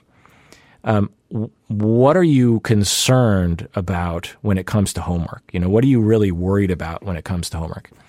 And the parents would be like, well, they're just supposed to do their homework. And I'd be like, okay, tell me more. And They'd be like, well, homework teaches responsibility and homework means that you're learning things. You got to learn things. You got to graduate from school. Be like, okay, why do you want your kid to be responsible and graduate from school?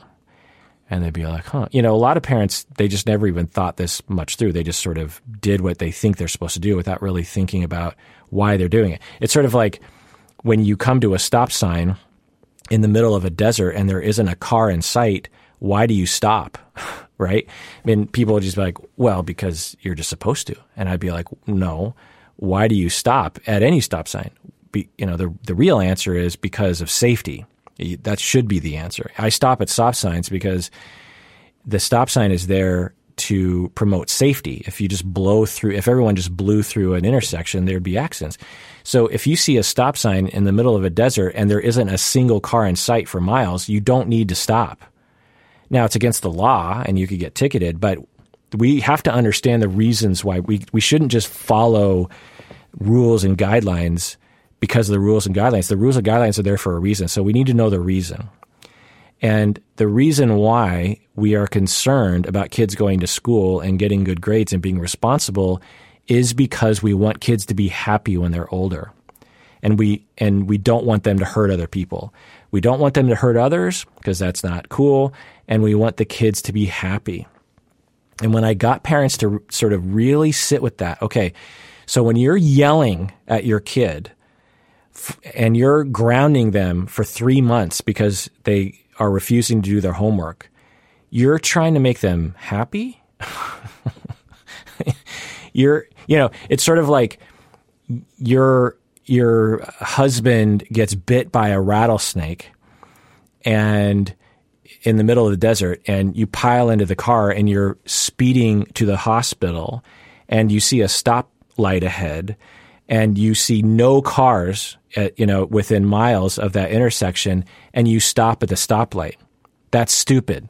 Blow through the stoplight doesn't the stoplight is there for safety because and and this the safety issue is you need to get your husband to the hospital run the red light think before you do shit like that okay so when you're you're destroying your relationship with your child and you're driving your child's happiness, you know, into the ground because they're not doing their homework, you lost sight of the reason why you wanted your kid to do homework in the first place. And so, people listening right now, you hear the intensity of my voice. And this is the intensity I would talk to the parents. Because if I just sort of laid this out in a calm manner, they it wouldn't be compelling. I'd have to because it's a total paradigm shift. Now, the parents would inevitably say, "Oh, so I'm just supposed to give up?" I'd be like, "Okay, good. I'm glad you said that. All parents say that because they all did." I'd be like, "No, I'm not saying give up. I'm saying let's have a holistic viewpoint when it comes to the child. You love your child. You want your child to be happy. And you are doing many things to help your child be happy, but some of the things you're doing are have you've lost sight of why you're doing it.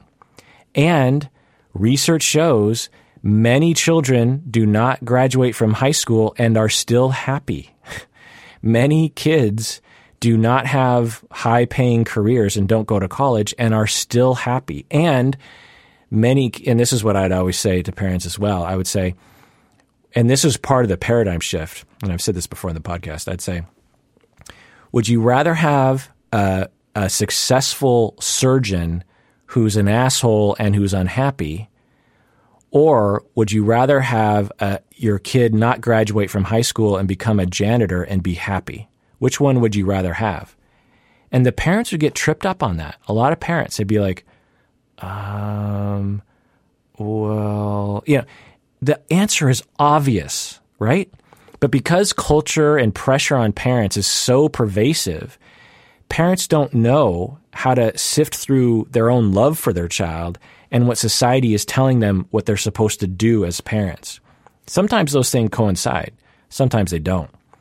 Society tells parents, you're supposed to, especially middle class and upper class parents, you're supposed to raise kids who are rich and successful and dynamic and they're beautiful and thin and have beautiful kids and you know that have that take pictures awesome on Facebook. Like there's a whole lifestyle involved in this.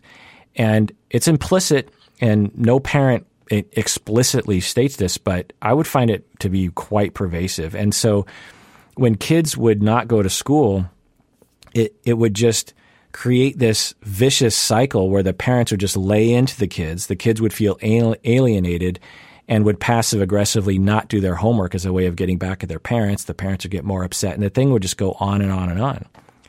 And then I'd step in, I'd say like, "Why are you doing this?" The parents, "Well, because it it we have to teach our kid to be responsible." I'd be like, "Why do you want your kid to be responsible?" And eventually we get to, Well, because I want my kid to be happy. if you know, if if my kid is irresponsible, a lot of bad things are going to happen to them, and they're not going to be happy.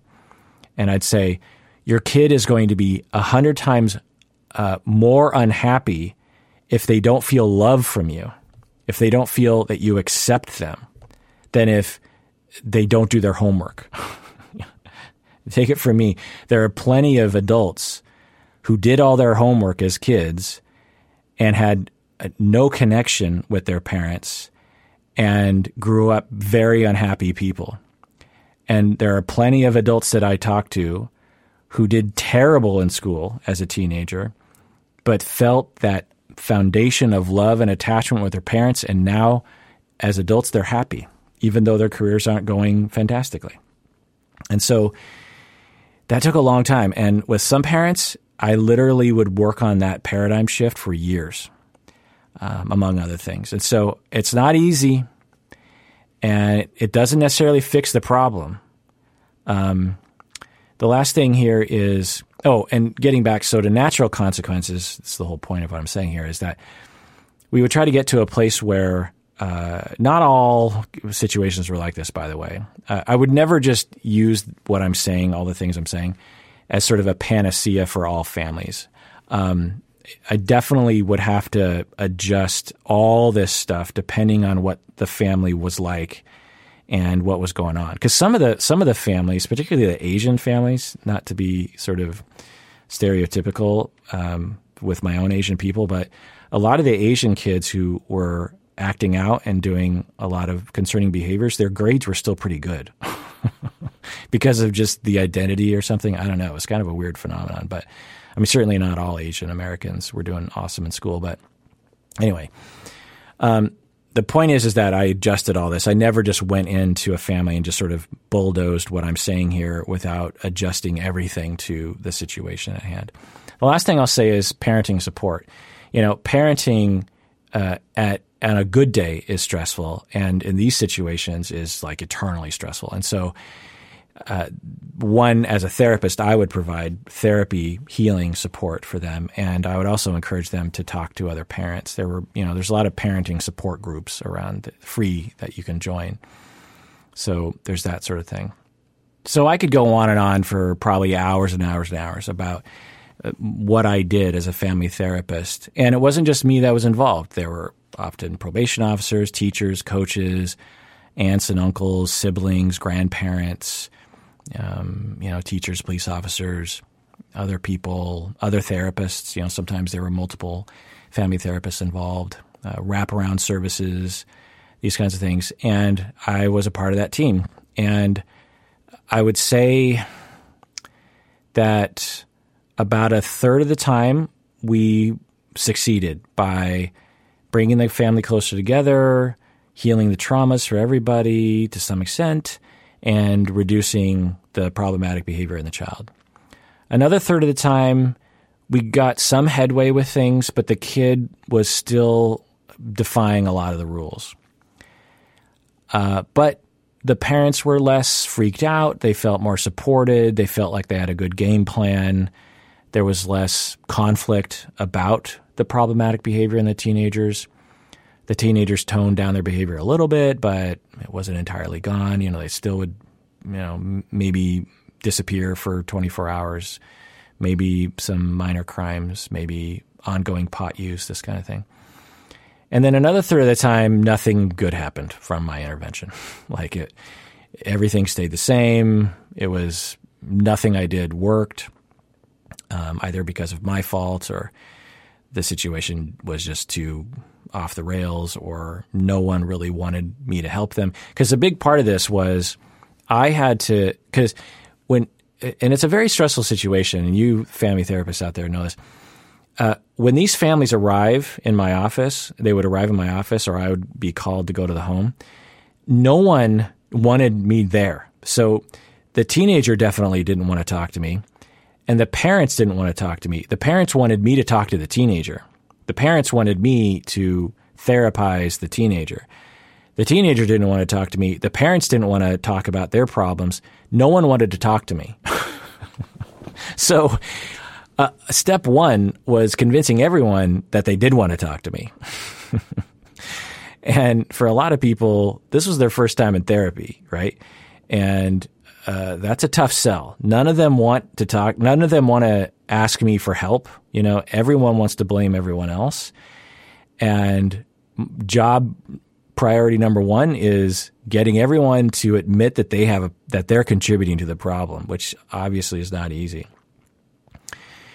So for some of those families, I couldn't convince them that they should ask me for help, you know, and they just stayed in that space, and I just sat by and watched the train wreck, and you know, tried to get people to see how I might be able to help them with their part in it. You know, they would be complaining about the other person. I'd be like, well, that other person isn't here right now, but you're here. So maybe there's something you can do to change your, you know, from your side. And they'd be like, no, it's not my fault, you know, that kind of thing. So, so there was a wide variety of what I saw. And like I said, only about a third of the time would things actually get better.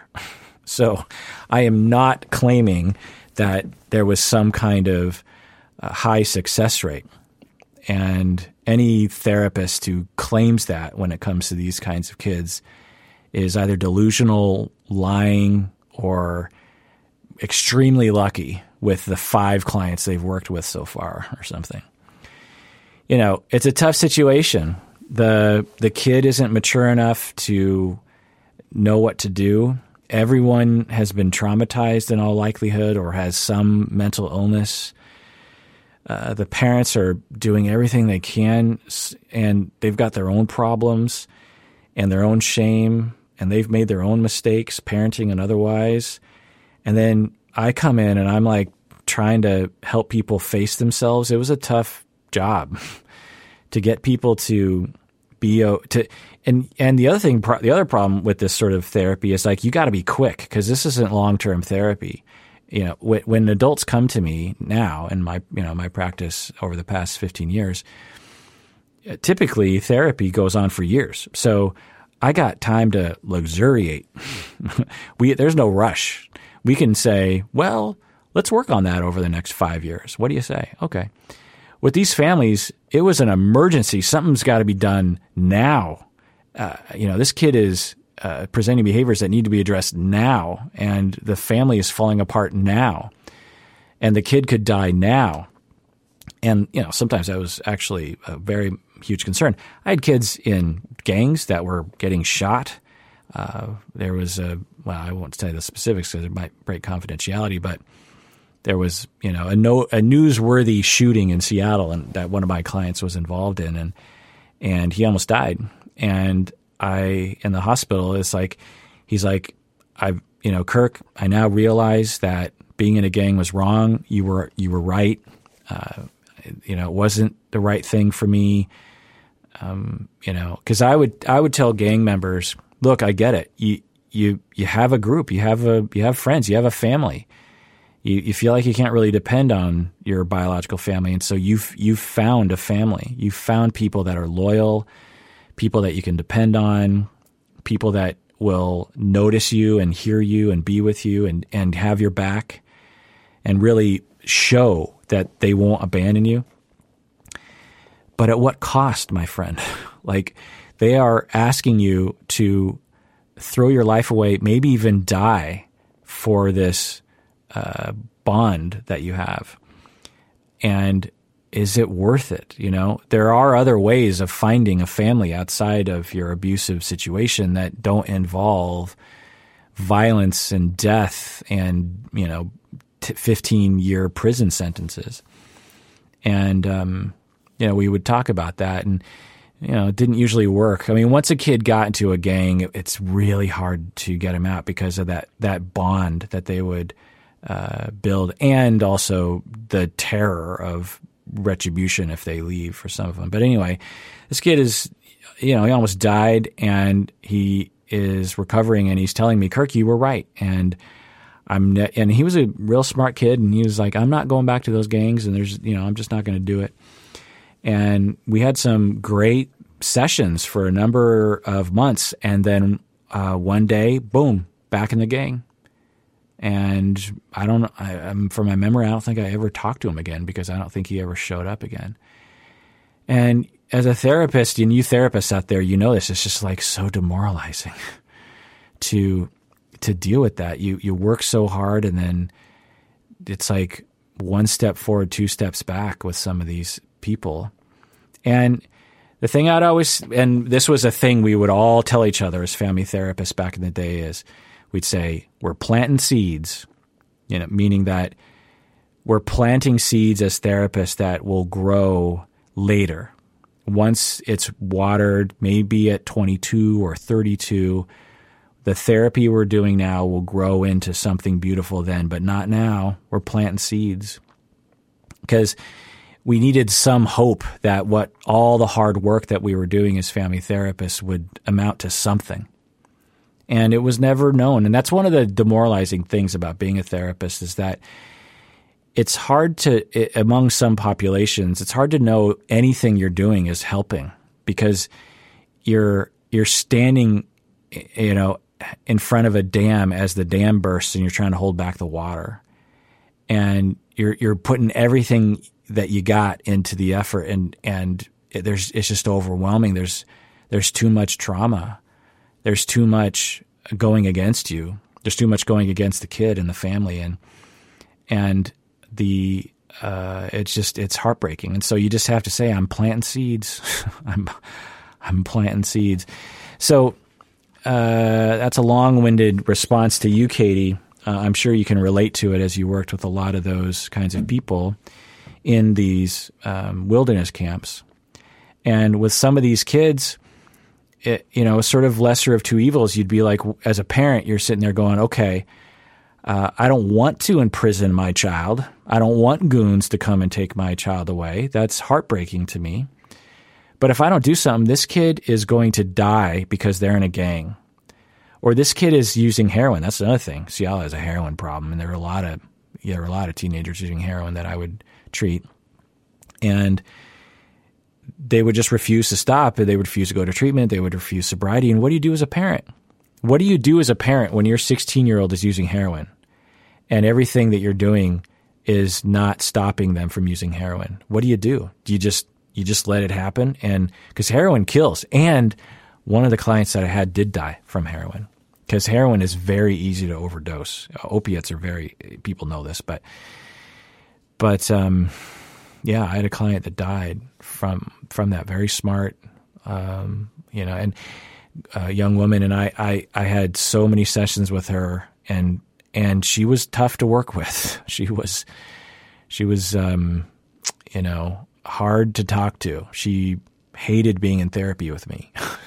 and uh, we made it work, but um, but she died, and it's actually kind of hard for my brain to accept it. Actually, it's it's like I don't, you know, talking about it right now. It's like I don't think I, I don't think my brain fully believes that she's gone. I mean, it was a client from a long time ago, but anyway, what are you supposed to do as a parent? you you've tried all the other things, and then someone comes along and says, "Look, if we can have goons come and take your kid to a wilderness camp, and by definition they won't be using heroin. By definition, they won't be uh, uh, going and hanging out with gangs. They won't be on the corner selling drugs because they'll be." They're, they're, it's sort of a, a prison, but it's also like a good time. We have activities and therapy, you know. And what do you do as a parent? Do you do nothing? Do you say, well, I don't want to spend the money. Or, well, I, I don't want to I don't want to inconvenience my teenager, you know. Because as a parent, you're sitting there going, I, I this is if I don't do something, my kid's going to die. And not only is that just going to be terrible, but that will be on me. I, that will be my fault that my child died. I, if my child dies, and I didn't do everything that I could have done, that's on me. So I'm, I better do something. And that's what a lot of these parents are doing. Now, did Paris Hilton's parents, were they really in that kind of scenario? From the documentary, it didn't seem like it, honestly. But I don't know. Um, was was Paris's behavior severe? It sounds like maybe. You know, she was a teenager going out at all nights to these clubs, and with older people. You know, imagine your 16 year old daughter is going to nightclubs in New York City every night and drinking, potentially using drugs, meeting older men, blah, blah, blah. Like, you better do something about that, right? Um, so it's it's just a very difficult situation, and the the solution is not in uh, breaking laws by imprisoning children. The solution is holistic care that is available to families with compelling, experienced, well paid professionals. Because part of the problem is that this sort of work is so stressful and you don't get paid that much. This sort of, you know, there's a reason why I only did this in the beginning of my career is because I couldn't pay off my loans if that's all I did. It, it's it's you know almost minimum wage the kind of pay that therapists will get when they do that kind of work, unless you you know you're a family therapist for the stars and rich and famous, you know like because insurance companies sometimes don't pay doesn't pay for it. Um, a lot of these families can't afford the kinds of services that are needed. Anyway, the point is is that we need tax dollars that are allocated by state and federal government that pays for you know a whole slew of clinicians to come in and potentially go into the home and help the family. Now, sometimes it's not going to work. But even if a third of the time it does, that's going to save a lot of lives and save a lot of pain and save a lot of trauma from a variety of you know sources. Um, we also need to train better. We also need to focus on the things that I'm talking about and beyond, rather than uh, falling into the because some ther- some family therapists will fall into this trap of of well I've just got to increase the discipline and the consistency around rules for this child. A lot of parents, will, a lot of therapists will fall into this trap, and I've trained a lot of therapists who fall into this trap, and then I got to get them out. And it's very tempting as a family therapist, particularly if you have your own kids and you understand and you sort of relate to the parents, to just fall into this trap of like, well, these kids need structure. You know, there needs to be like discipline for this child because this this child uh, needs to know but the difference between right and wrong, that kind of thinking. Now it's complicated. There's nothing wrong with discipline. There's nothing wrong with structure, and there's nothing wrong with helping a kid understand the difference between right and wrong. Sometimes that is part of the equation for sure. But if that's all you do, it, it, it usually just perpetuates the problem, in my experience. And there's so much more that family therapy can offer, you know, the kinds of things I was talking about. Helping people to bond, helping people to build those attachments back, helping people to know their emotions, helping people to communicate their emotions helping people recover from the resentments of the past between themselves and, and their families of origin for the parents. You know, there's so many things that therapists are very uniquely uh, trained to give to people, and to just focus on rules and structure is really limiting your um, offerings to your clients. You know, it'd be like going to a hair cutter and all you do is like trim their nose hair or something. It's like, yeah, okay, that's good, but you know, there's a lot of other hair on the person's head that you could help them out with.